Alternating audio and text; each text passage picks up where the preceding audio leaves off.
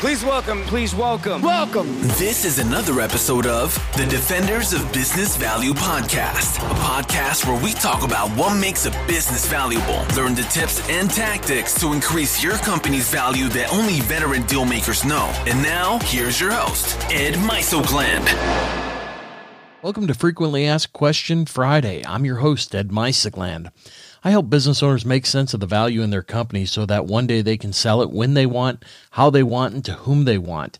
Each week, I answer three questions about business value or selling companies that come in from the website or social media. This is a little bit shorter of an episode, but hopefully it uh, will be helpful in your journey to making a saleable company. All right, so let's get to it.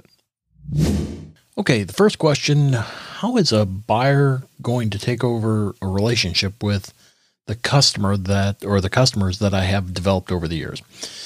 All right, so the first thing is that you know chances are that you've got a lot of business as well as uh, employee relationships that you've developed. I mean, that you you just can't be in business for probably as long as you have uh, without developing those relationships. But as we've talked about in the guests that I've had on the podcast, I mean, it creates a little bit of a challenge to transfer those relationships to a buyer, and that's what the buyer ultimately is doing is trying to mitigate those risks. So, like I said, there's a risk associated with it, and when and and you should anticipate that the buyer is going to to want to figure out ways to offset any perceived risk. So there's a couple areas that you probably want to examine. Um, if you have contracts with your customers, um, you probably need to uh, first uh, identify assignability. Now, most customers you know, aren't going to blindly just assign a contract over to someone that they've never met. So the transition between seller to buyer becomes uh, more instrumental. So the second thing you need to keep in mind is that uh, evaluate the relationship. You know that the is the relationship really with you or is it with the company? Uh, both it creates. Excuse me. For both, it does create a challenge. Um, the buy, the sellers believe that uh, the workaround is just to sell the stock, and then then the problem with the assignability just goes away because the stock sale facilitates that contract going with the buyer. Well, the buyer doesn't. The buyer and the buyer's attorney will probably kick back pretty hard and say, you know, that's not there's just too much risk and too much due diligence that uh, has to be done in order to to mitigate that risk in doing so. So I wouldn't anticipate that a stock sale would be likely. So the second way, and and probably the the most uh,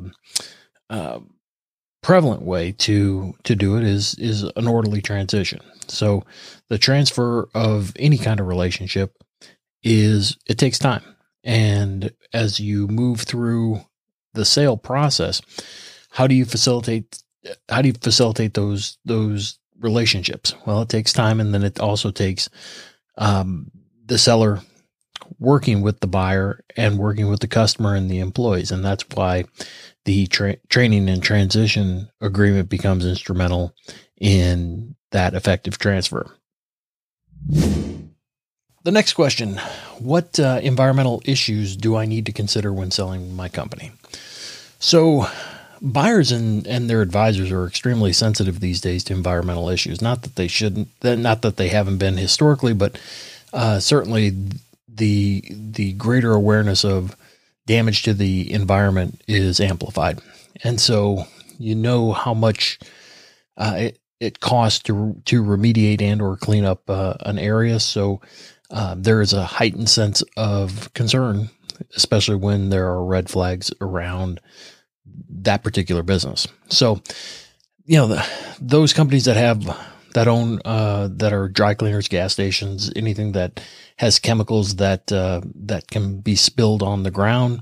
A lot of manufacturing companies. Um, if your building is old and or you know whether you own it or you lease it, and it's um, it was housed on on something that perhaps um, a gas station or, or, dry cleaner or some other type of uh, high risk land, then you you need to to keep that in mind. And then, uh, lastly, if the building's old and has asbestos or lead paint ba- lead based paint, you also want to um, be sensitive to that. So the easiest and most cost effective way to to identify whether or not you have a problem is having what's called a phase one environmental study conducted.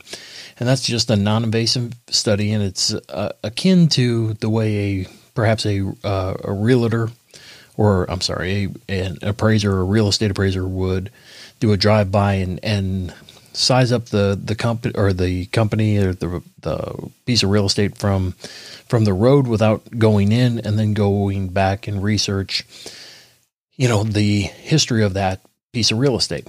Um, and then if there are there are signs that uh, perhaps it requires an additional um, study then bore, boring samples and, and different other techniques would be employed for uh, a phase two study.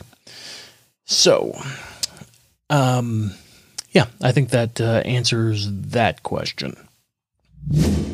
Okay, the last question and should I replace or repair equipment before putting my business on the market?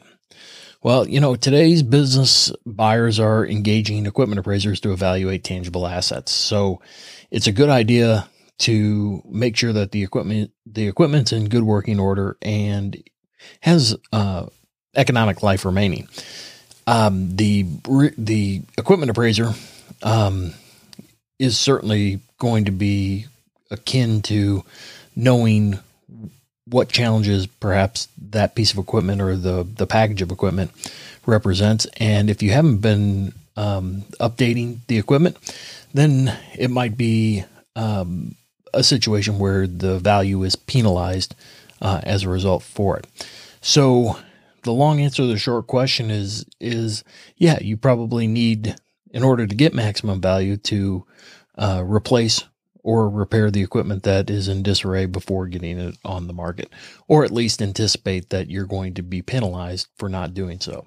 Well, that about wraps it up. But before you go, would you like to receive a weekly newsletter of curated articles that I've stumbled upon or I'm writing about regarding business value and making a company saleable?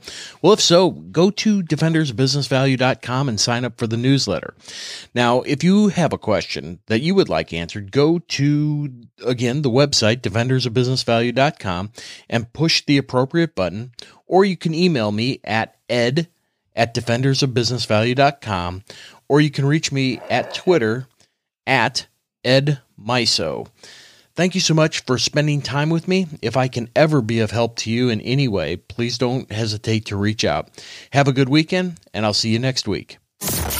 This was another episode of the Defenders of Business Value podcast. For more episodes packed with strategies to increase the value of your business, visit defendersofbusinessvalue.com for show notes, transcripts, and free tools to start you on your journey. Subscribe now so you don't miss any future episodes.